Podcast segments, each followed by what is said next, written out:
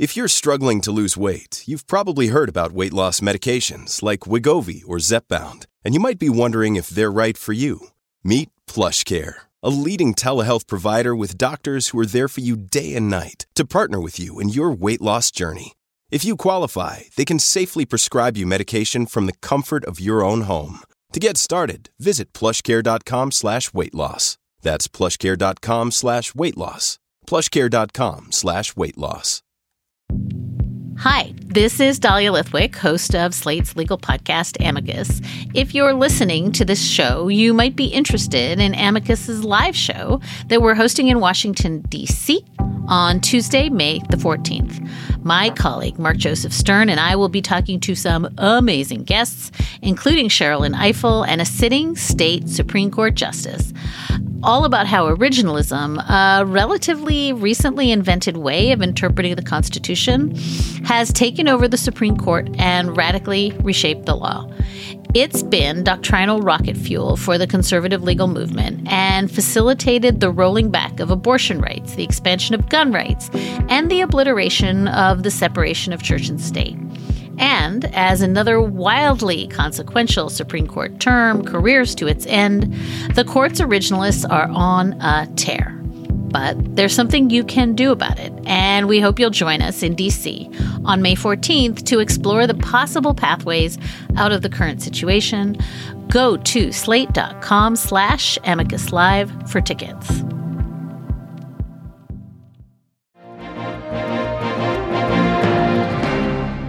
On day six of the smallpox epidemic, 300 people have died. At least 2,000 are infected with smallpox. Smallpox. This is not a real news report. It's from a video that was commissioned for a war game in June 2001. The U.S. smallpox vaccine supply continues to shrink as officials try to stretch limited stocks to cover the entire nation. The guy who came up with those phony news videos was a former fighter pilot. I am Randy Larsen, Colonel, U.S. Air Force retired. Larsen taught at the National War College, a school run by the U.S. Department of Defense. In the early aughts, he had a reputation for creating really good war games. Larsen had specialized in classic scenarios where one country attacked another. But the nature of war was changing. A group of influential think tanks and academics brought on Larsen to design a new kind of game one that would show the government what it might be like if terrorists attacked the U.S. with biological weapons. The smallpox war game was called Dark Winter. We had, I think, a dozen participants. You're seated around a table, and we would provide them briefings like they would get in a meeting in the White House during a crisis we would provide those phony newscasts that we made to give them kind of situational awareness. Here's what's going on.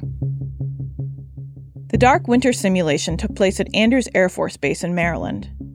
Former Senator Sam Nunn played the president. Longtime presidential staffer David Gergen played the national security advisor.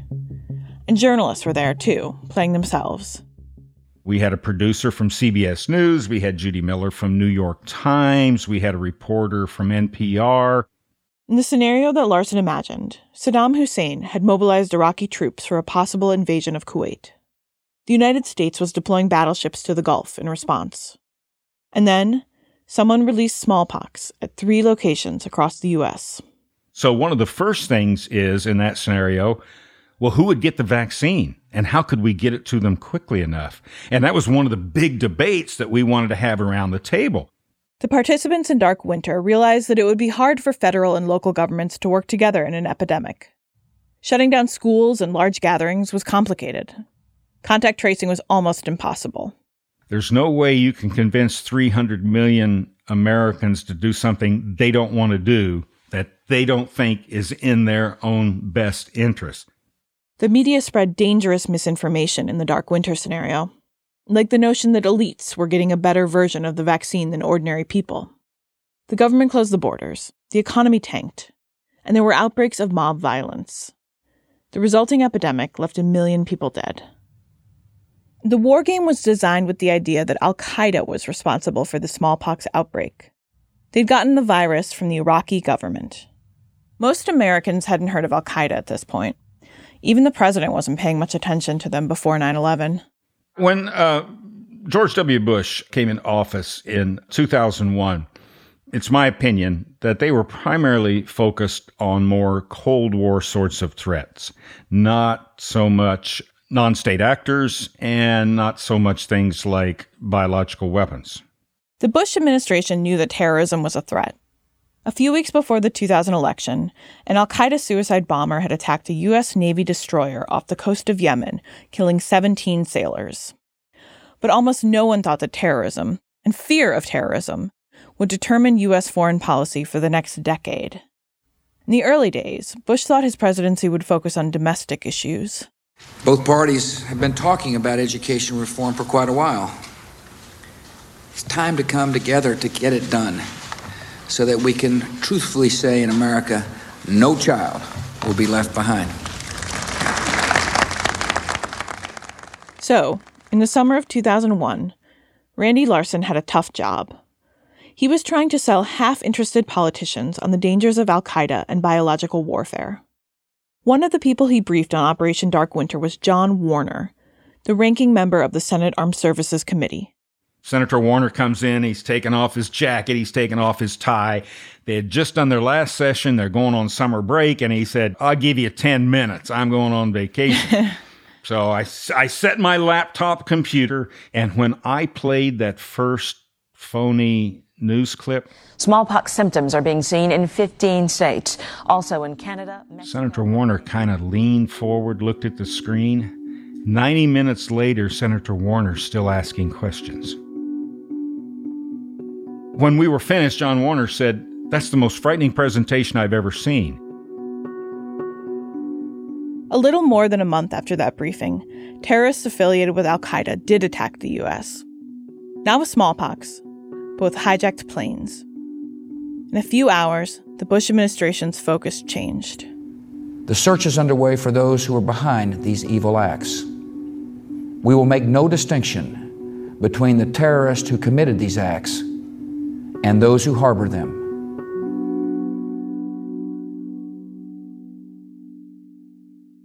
After 9 11, Randy Larsen was invited to the White House.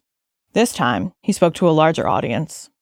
Cheney and Scooter Libby and seven or eight other people from the White House staff there. And about 15 minutes into the presentation, Vice President Cheney asked, What does a biological weapon look like? Which I thought was a fascinating question because by this time I'd been doing presentations to general officers for seven years and not one had ever asked that question. And I know not one of them had ever seen a biological weapon. But I reached into my briefcase and I pulled out a test tube and I said, Well, sir, it looks like this, and handed it to him. And it was weaponized Bacillus globigii. And I said, By the way, I did just sneak this into your office. Public officials issued warnings about possible further attacks. Maybe Randy Larsen had gotten through to them because they put the danger of biological weapons front and center. Here's Attorney General John Ashcroft. Yesterday, the FBI issued a nationwide alert based on information they received indicating the possibility of attacks using crop dusting aircraft to distribute chemical or biological weapons of mass destruction as potential threats to Americans. We have no clear indication of the time. A lot of Americans got the message. On September 27th, the New York Times reported that people were stocking up on Cipro, an antibiotic used to treat anthrax poisoning. The paper quoted an expert saying that an anthrax attack was considered unlikely. But unlikely didn't mean impossible. We do not yet know who sent the anthrax, whether it was the same terrorist who committed the attacks on September the 11th, or whether it was the other international or domestic terrorists. We do know that anyone who would try to infect other people with anthrax is guilty of an act of terror. We will solve these crimes and we will punish those responsible.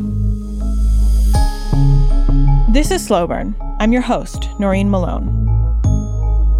It's impossible to talk about the U.S. invasion of Iraq without remembering the fear that overwhelmed the United States after 9 11. Americans learned new phrases like ground zero, weapons grade, and homeland security.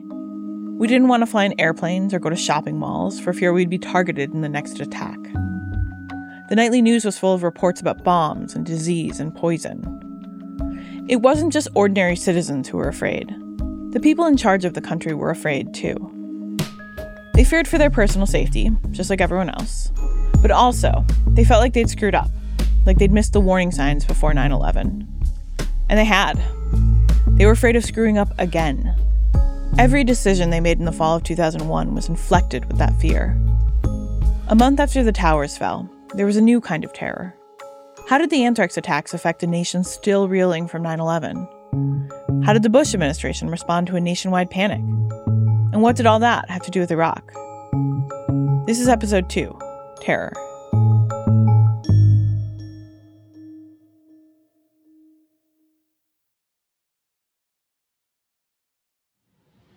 Threats were coming in by the hour, by the day.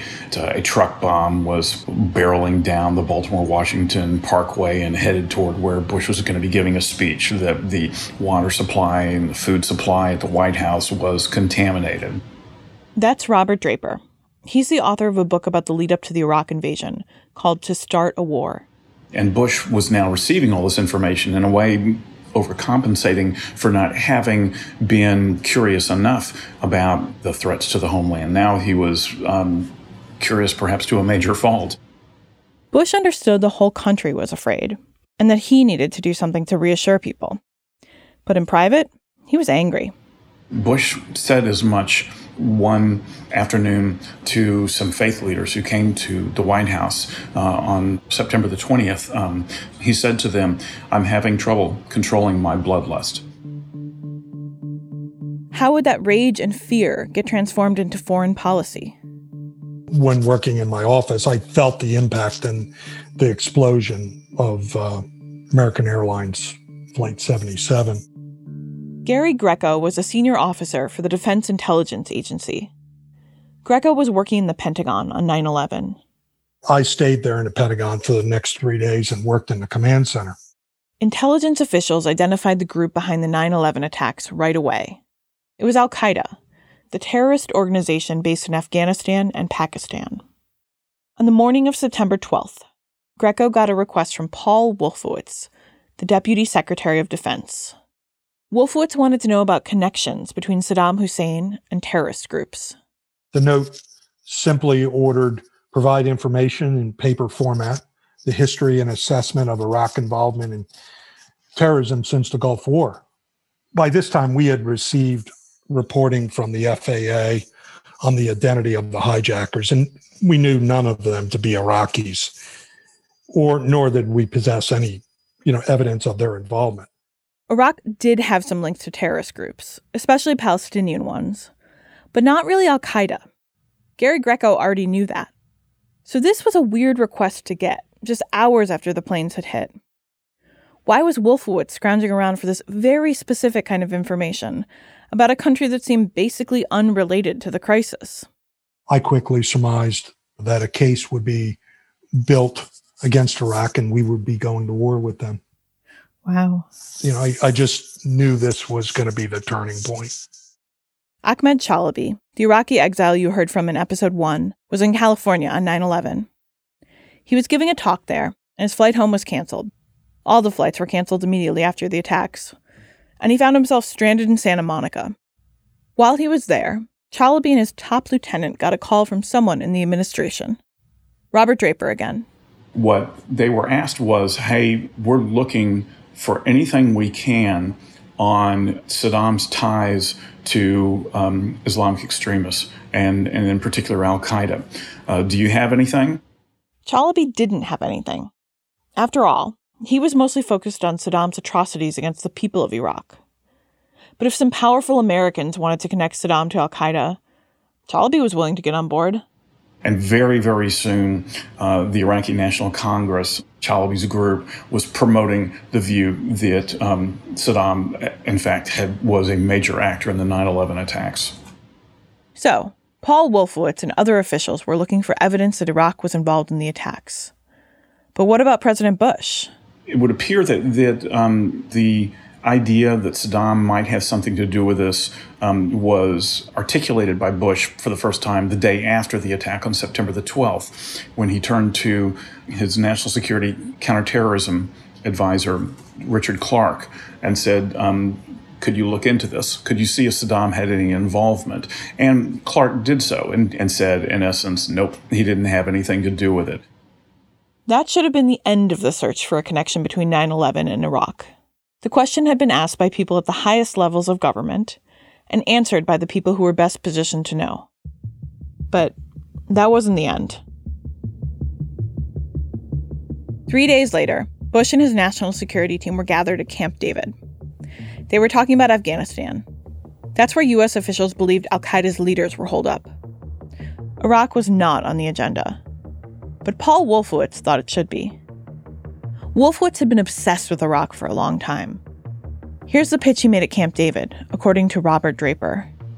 We need to go after Iraq. We need to go after Saddam. Saddam is, in fact, the terrorist in chief, as it were. He is the head of the snake, and we need to cut that head off. Wolfowitz said there was good reason to believe that Saddam had been involved in the attacks. The CIA knew that Iraqi agents had met with Osama bin Laden in 1995. And Wolfowitz felt certain that Al Qaeda couldn't have pulled off something as complicated as 9 11 on its own. None of this went over well in the room. Someone pointed out that bin Laden had actually rejected Saddam's overtures back in the 90s. And Bush at that point basically said, okay, um, in fact, he explicitly said, we'll save Iraq for later. Those around the table thought it notable that Bush didn't simply say, forget about Iraq, but they also believed that that was basically the end of the subject. Still, Wolfowitz wouldn't let it go. Later the same day, he approached Bush and expanded on his pitch. He told the president that the U.S. could oust Saddam with little effort. All you needed was a no fly zone and bombings that would cut Saddam off from Iraq's oil. He said the U.S. wouldn't need to send that many troops, that Iraqi dissidents could be trained to do the job themselves. Bush was very intrigued by this and, in fact, said to uh, his Secretary of Defense the next day after the meeting, start looking into creative options for Iraq. And though nothing was decided then, a dialogue had begun.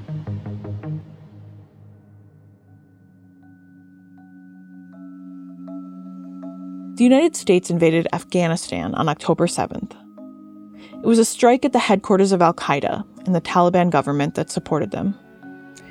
Meanwhile, in the United States, another terror attack had begun. A case of anthrax was confirmed today in Florida.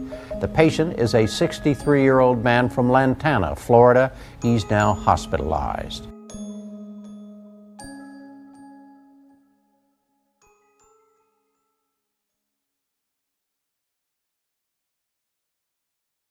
On October 4th, 2001, a photo editor at the parent company of the National Enquirer was diagnosed with anthrax poisoning. That man, Robert Stevens, died a day later. The spores that killed him had come through the mail. As the news got out, authorities in Florida were inundated with calls about suspicious powder. The city of Miami ran out of hazmat suits. The flu like symptoms of anthrax can show up within 12 hours to five days after exposure, but untreated, it infects the lungs and is often fatal within days. At first, it wasn't clear if the case in Florida was an isolated incident. But then, more letters laced with anthrax appeared in the mail, addressed to the offices of U.S. senators and news outlets. Good evening. Tonight, we find ourselves in the unusual and unhappy position of reporting on one of our beloved colleagues, a member of my personal staff who has contracted a cutaneous anthrax infection. One of the anthrax letters was sent to NBC Nightly News anchor Tom Brokaw. Two NBC employees contracted anthrax poisoning Brokaw's personal assistant and the staffer who opened the mail. Brokaw himself was never exposed to anthrax, but he was now at the center of a big story. Here's Tom Daschle. In 2001, he was the Senate Majority Leader. Just that weekend, I had been in New York, and uh, Tom Brokaw, who's a friend uh, a fellow South Dakotan, his office had opened up one, and uh, lo and behold, just a couple days later, it happened to me. Grant Leslie was an intern in Senator Daschle's office. After 9 11 was a strange time to be interning on Capitol Hill. One day was especially strange. I absolutely remember what I was wearing because it was a new outfit that I was very excited about. And it was the first time I'd worn it. It was a gray wool skirt and a burgundy silk blouse. On the day she wore the new wool skirt, there was a huge pile of mail. It was part of her job to open it. One letter in particular stood out because of the childish handwriting on the envelope. And I remember thinking, oh, this is going to be a fun one to open because when kids, when little kids send letters, they're always really cute. So I was actually excited that I had gotten a good one. I cut a little bit into the top of the envelope. I didn't even open it the whole way, but immediately when I cut, a puff of white powder came out. Sort of think of baby powder, like if you squeezed a baby powder bottle and it would, you know, come up in your face in a puff and sort of land on your clothes. And basically, that's what happened.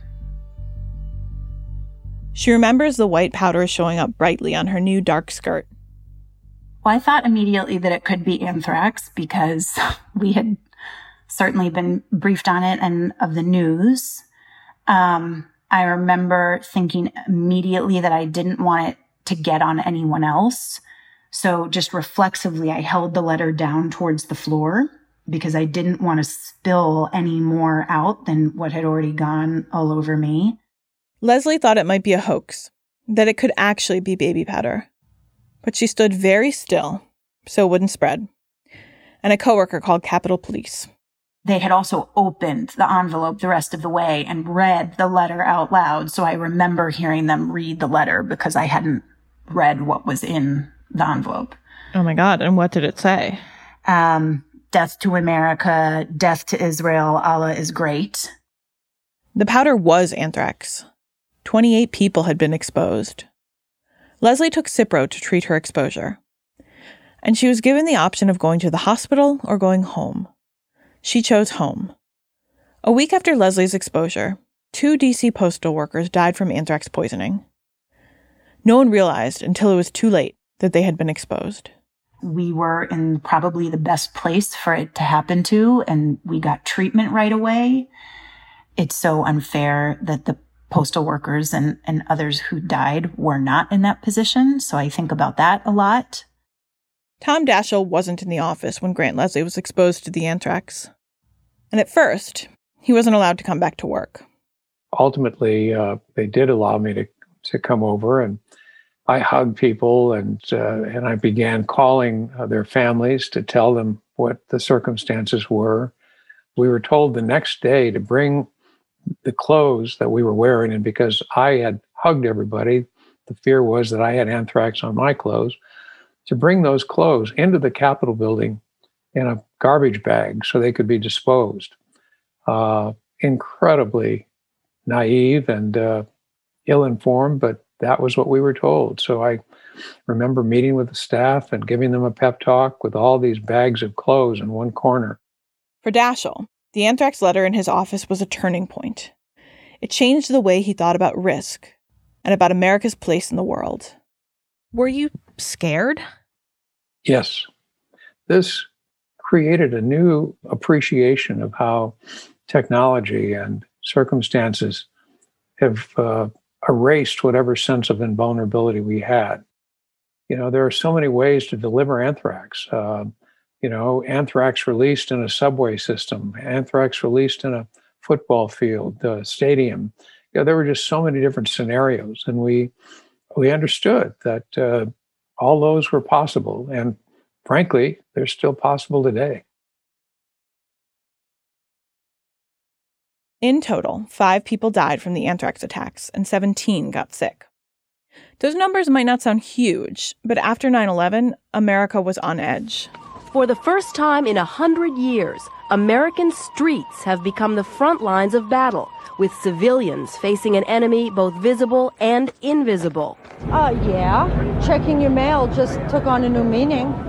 Today's more and more people were stockpiling Cipro, officials worried that there wouldn't be enough doses for those who were actually exposed to anthrax. People are coveting prescriptions. Politicians exposed in the latest attack are exalting it by name. Uh, I've already taken one Cipro pill. And doctors like LA internist Samuel Fink report being harassed by patients for refusing to dole it out like candy. I've been met with hostility. They want to protect their, themselves, their family, their dog, their other pets. The demand for Politicians, like New York Mayor Rudy Giuliani, had to contend with both the lethal attacks and the panic those attacks inspired. People should just not overreact to this. They should just I know it's hard to say this and but you got to keep saying it. That is to relax and deal and deal with it, work with it. Government officials knew they were at especially high risk. Dick Cheney in particular became fixated on the threat of bioterrorism. He began to bring a doctor with him when he traveled, and he carried a hazmat suit in a duffel bag. In the days after 9 11, there was so much concern about the safety of high ranking public officials that Cheney spent weeks at an undisclosed location. The undisclosed location became a public obsession. In October, Cheney joked about it in a speech at the Al Smith Dinner, an annual event where politicians play comedian. There's, uh, there's been a good deal of speculation about our whereabouts in recent days. I might as well address the rumors right here tonight. We have not actually been living in a cave. And no, I did not sneak out for cosmetic surgery. Although I'm not prepared to rule that out as an option. The audience at the Al Smith dinner didn't know it, but when Cheney made that joke, he actually thought he might have been exposed to a biological weapons attack. White House sensors had picked up what seemed to be trace amounts of botulinum toxin, a bacterial protein so lethal that a single gram could kill a million people. If the sensors were right, Cheney would have been exposed. When he got the news, the vice president was on Air Force Two, headed to New York. He was freaked out, but there was nothing he could do about it if he had been exposed. So, while scientists tested the substance on lab mice, Cheney went to visit Ground Zero then delivered his bad comedy routine. At the White House, Karl Rove was overheard to say, We're sending Cheney to the Al Smith dinner. and he's going to bomb. After the dinner, Cheney got word. The mice had lived. The sensors were wrong. There hadn't been any botulinum toxin after all. But the anthrax that had poisoned other people was real, and Cheney had some strong ideas about who was sending it. Here he is on October 12th, just five days after the U.S. invaded Afghanistan. We know a number of things. We know that uh, Osama bin Laden and the Al Qaeda organization uh, clearly have already launched an attack that killed thousands of Americans. We know that he has, over the years, tried to acquire um, weapons of mass destruction, uh, both biological and chemical weapons. So when you, you start to piece it all together, again, we have not completed the investigation, and maybe it's coincidence, but um, I must say, I'm, uh, I think the only responsible thing for us to do is to proceed on the basis that they could be linked. Coming so soon after 9 11, a lot of people guessed that the anthrax was Al Qaeda's next strike. And several of the letters, like the one sent to Daschle's office, contained what seemed to be radical Islamist threats. George W. Bush echoed his vice president. He said that there wasn't yet hard evidence that Al Qaeda had sent the anthrax letters, but they probably did. There's no question that anybody who would mail anthrax with the attempt to harm American citizens is a terrorist. And there's no question that Al Qaeda is a terrorist organization, so it wouldn't put it past me that they're, uh, that, uh, they're involved with this, but I have no direct evidence. That, uh... That's what the Bush administration was saying in public. Privately, they were making one more leap. Al Qaeda had money and manpower, but it didn't have the kind of high tech labs you'd need to engineer bioweapons. Iraq might have those labs. It did have them, as recently as the early 90s. A lot of people thought Iraq might still have bioweapons capabilities. Remember, in the scenario Randy Larsen laid out for the Dark Winter exercise, it was Iraq that supplied the smallpox to Al Qaeda. George W. Bush believed that Saddam Hussein had probably provided the anthrax to Al Qaeda. He said as much to British Prime Minister Tony Blair. It's not clear how he came to that conclusion. There was an appetite for that kind of speculation. People were scared. They didn't want uncertainty or doubt. A lot of people thought 9 11 could have been prevented if the Bush administration had connected the dots. Now, they were connecting the dots. They couldn't stop the anthrax attacks, but they could point fingers, paint a picture, give people a concrete idea of the enemy. If we knew who was behind the terror, maybe we could end it. Here's Senator John McCain on The Late Show with David Letterman. How are things going in Afghanistan now? I think we're doing fine. I think we'll, we'll do fine. The second phase, if I could just make it very quickly, the second phase is Iraq. Uh, there is some indication, and I don't have the conclusions, but some of this anthrax may, and I emphasize may have come from come from Iraq. Oh, is that right? If that may be the case, then that, that's when some tough decisions are going to have to be made. Investigators had one main piece of evidence to help them figure out who was behind the anthrax attacks the anthrax spores themselves. So they turned to scientists, people like Paul Keim. How did you first learn that there was a positive case of anthrax in the United States? Yeah, I get a I get a call from the FBI. Keim is a professor at Northern Arizona University, and back in 2001, he was running a DNA lab there. His research focused on anthrax. I got the call in the afternoon, maybe mid afternoon on a Thursday, and we uh, we worked all night. And and by you know early in the morning, four or five in the morning, we were actually uh, scanning our databases to try to see uh, which strain in our database would match up with the pattern that we saw from uh, the Robert Stevens sample. Robert Stevens, the photo editor and first anthrax victim, was still alive when Keim started working but he died in the hour after the lab identified the anthrax. The Robert Stevens sample matched a strain of anthrax called the Ames strain. It was a kind of anthrax that had been developed in a lab rather than the kind that occurs in nature. Well, Dr. Fauci, a lot of attention is being paid to the form that these spores took and virulence of strain. Are there different genetic lines, some that would make you more sick yeah. more readily and others that would? I, I think, well, yes, there are certainly that. But what people are talking about, the capability of the microbe, it's the grade of the spore and how they were refined and put in a way that's much more likely to disseminate in an aerosolized or airborne way versus one that's crudely made and just might clump to the ground and be much less dangerous. Identifying the Ames strain was helpful, but it didn't solve the mystery. There were labs all over the world that could have made the anthrax, including more than a dozen in the US alone but it didn't seem likely Al Qaeda had direct access to one of those labs. If Al Qaeda did have something to do with the attacks, they would have needed help. The next possible break in the case came from a different research laboratory. Those tests showed something Paul Keim's DNA lab wouldn't have seen. From three well placed but separate sources tonight, ABC News has been told that initial tests on the anthrax sent to Senator Daschle have found a telltale chemical additive whose name means a lot to weapons experts. It is called bentonite. ABC News' Brian Ross said that telltale additive was a huge clue. It meant that the spores were engineered so that they were just the right size to spread through the air and to lodge in the lungs. According to Ross, this meant the anthrax likely came from one particular enemy of the United States. It's possible other countries may be using it too, but it is a trademark of Saddam Hussein's biological weapons program. It does mean for me that Iraq becomes the prime suspect as the source for the anthrax used in these letters. A White House spokesman told ABC that no bentonite had been found in the anthrax. But in the days that followed, Secretary of Defense Donald Rumsfeld said, quote, serious people were still looking into the bentonite question seriously. Meanwhile, the Iraqi government denied having anything to do with the anthrax, full stop. But they also refused to allow weapons inspectors into the country to confirm it. Here's Iraqi Deputy Prime Minister Tariq Aziz on October 23, 2001.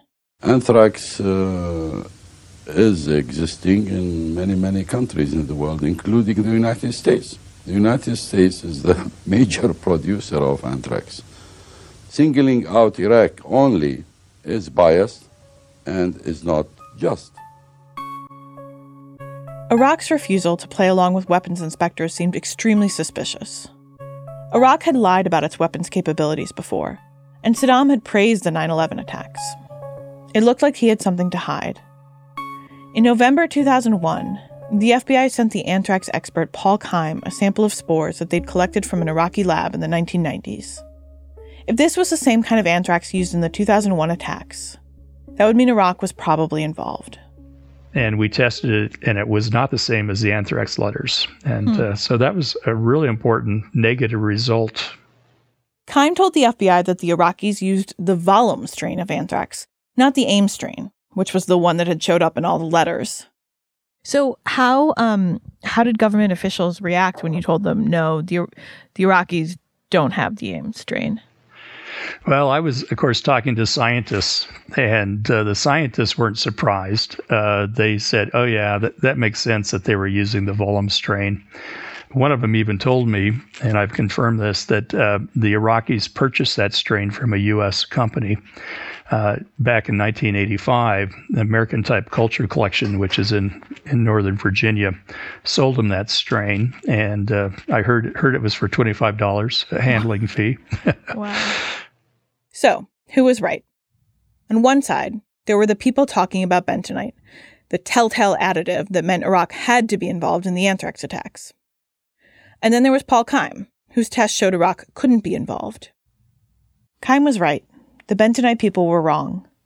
The other lab had misinterpreted what it found in the sample. There was no bentonite in the anthrax. That story wasn't public at the time, though, in 2001 and the scientist who had made the error had gone to the White House to brief officials on October 24th. Paul Keim's discovery was made public. It was a front page story in the New York Times. But even so, it didn't get much other media attention.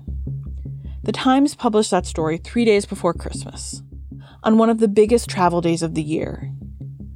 That same day, a man was arrested for trying to set off a bomb on a flight from Paris to Miami. Robin, uh, that suspect has just been identified by the name of uh, Richard Reid. He was carrying, it appeared that he was trying to set his shoes or wires attached to his shoes on fire. And at that point, the. The anthrax letters had stopped, and there was something new to fear. In November 2001, the FBI announced it had a suspect profile for the person sending the anthrax. A man, someone with a scientific background and access to technical equipment who had some connection to Trenton, New Jersey. The FBI did not publicly speculate about his motives or nationality. For years, no more information was revealed about this man, no arrest was made, and the case was never officially solved. Seven years later, in 2008, the FBI met with Paul Keim outside Washington. They had questions for him about an anthrax researcher he knew one of the scientists who first worked with the Ames strain, the same type of anthrax that had been sent through the mail. Can you tell me a little bit more about Bruce Ivins, what he was like, what you remember of him? Yeah, you know, you're asking a, a kind of a, a, a, nerdy scientist to describe another nerdy scientist. Uh, so for me, he was pretty normal, you know. Uh-huh. Uh-huh. but my wife would probably say, no, he was a little nerdy. Nothing seemed off, or, no. or like, yeah, interesting. No. In 2008, Keim was stunned when the FBI told him that Ivins was their main suspect. I just sat there and thought, really? Bruce, you know? Does their case make sense to you? Does it add up for you? Well, so since then, of course, I was the chair of the National Science Advisory Board for Biosecurity, so I've seen all the evidence. Um, and uh, their case was based upon a lot of circumstantial evidence. Mm-hmm. Uh, you know, where were you? Where weren't you? Were you within driving distance of the uh, mailboxes? Did you have access to the Ames strain? And Bruce did. But on the other hand, uh, there was no confession. You know, there was no fingerprints on the letters. There was uh, many, many things that uh, would have been definitive evidence in court that didn't exist. Here's some of that circumstantial evidence Keim was talking about. It wasn't just that Ivins was one of the first scientists to work with the Ames strain. The FBI identified genetic markers in the anthrax used in the letters that matched the anthrax from Ivins' own lab. And the FBI thought that Ivins had a motive too, one that had nothing to do with jihad. Investigators believed that Ivins might have been worried that no one would care about biological weapons anymore. That the funding for studying anthrax, his life's work, might dry up. It wasn't a crazy thing for him to think. Paul Keim says he had the same thought in the days after 9 11. So, the FBI's theory went Ivins mailed the anthrax spores and wrote letters saying Allah is great to make sure everyone was scared of anthrax. If that was his plan, it worked. Everyone was scared, and that fear had far reaching consequences. Not long after the FBI called Keim in, Bruce Ivins died by suicide. Keim still isn't quite sure what to make of the whole thing. Bruce's suicide was not an admission of guilt, or it shouldn't be interpreted that way. Now, that doesn't mean he wasn't guilty either, but I'm just saying that you can't use his suicide as an admission of guilt. Some experts still don't think Ivins was responsible for the attacks. It makes sense to them that the anthrax would have come from someone working in an American lab. But there are some technical details about the anthrax and Ivins's work specifically that just don't add up for them. Still, a year and a half after Ivins died, the FBI closed the anthrax case. You know, one of the things I regret about the whole thing is that uh, we weren't allowed to continue the analysis.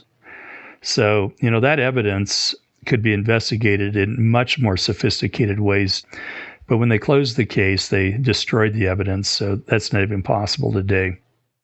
If the 9 11 attacks transformed the world overnight, the anthrax episode revealed what it was going to be like to live in that world. The authorities told the public another attack could come at any moment, anywhere. But also, not to panic, or the terrorists would win. In the months after 9 11, the people in charge were willing to believe almost anything. Robert Draper. Particularly in the context of what had happened on September 11th, everybody was reluctant to rule anything out. Um, the the unimaginable had occurred, and now it was time to start imagining like crazy to me, that's the real lesson of the Iraq saga. That if if um, 9/11 was a failure of the imagination, as has been often said, then then um, what happened in the run up to war was a an over reliance on the imagination. The White House knew there was no solid evidence connecting Iraq to the anthrax attacks. But Iraq could make anthrax or other bioweapons it might want to use them against the United States someday soon. For the Bush administration, it wasn't enough anymore just to be prepared. They wanted to go on the offensive. By Christmas 2001, George W. Bush was talking to the military's top brass about what an invasion of Iraq might look like. After the holiday, in the State of the Union address, Bush and his speechwriters helped Americans focus on the next enemy. The Iraqi regime has plotted to develop anthrax and nerve gas and nuclear weapons for over a decade. This is a regime that has already used poison gas to murder thousands of its own citizens, leaving the bodies of mothers huddled over their dead children. States like these and their terrorist allies constitute an axis of evil, arming to threaten the peace of the world by seeking weapons of mass destruction. These regimes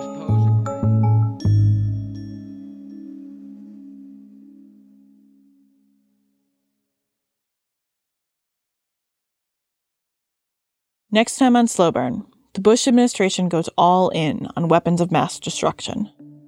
As soon as you got there, we had chemical detectors, and our chemical alarms went off, so there was poisonous gas in the air.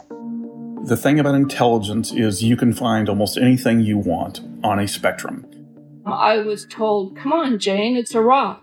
You know, if this if he didn't do this, then he did something else. So, you know, why not we we just say this?" Slow Burn is a production of Slate Plus, Slate's membership program. Slate Plus members get bonus episodes of Slow Burn every week, where we'll go behind the scenes into making the show and air clips and interviews that we couldn't fit in here.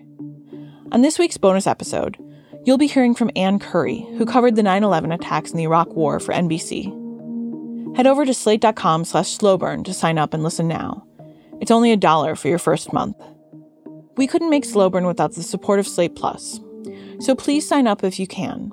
Head over to slate.com slash slowburn. And one more note of business. Gary Greco, who you heard from earlier in this episode, wanted to be clear that he was speaking to us in his personal capacity, not on behalf of the DIA. Slow Burn is produced by me, Jason DeLeon, and Sophie Summergrad, with editorial direction by Josh Levin and Gabriel Roth. Our mix engineer is Merritt Jacob. Brendan Angelides composed our theme song. The artwork for Slow Burn is by Jim Cook. Special thanks to Jared Hohlt, Allison Benedikt, June Thomas, Derek John, Laura Bennett, Joel Anderson, Megan Kallstrom, Rachel Strom, Seth Brown, Chau Tu, Asha Saluja, Katie Rayford, and Avi Zettelman. Thanks for listening.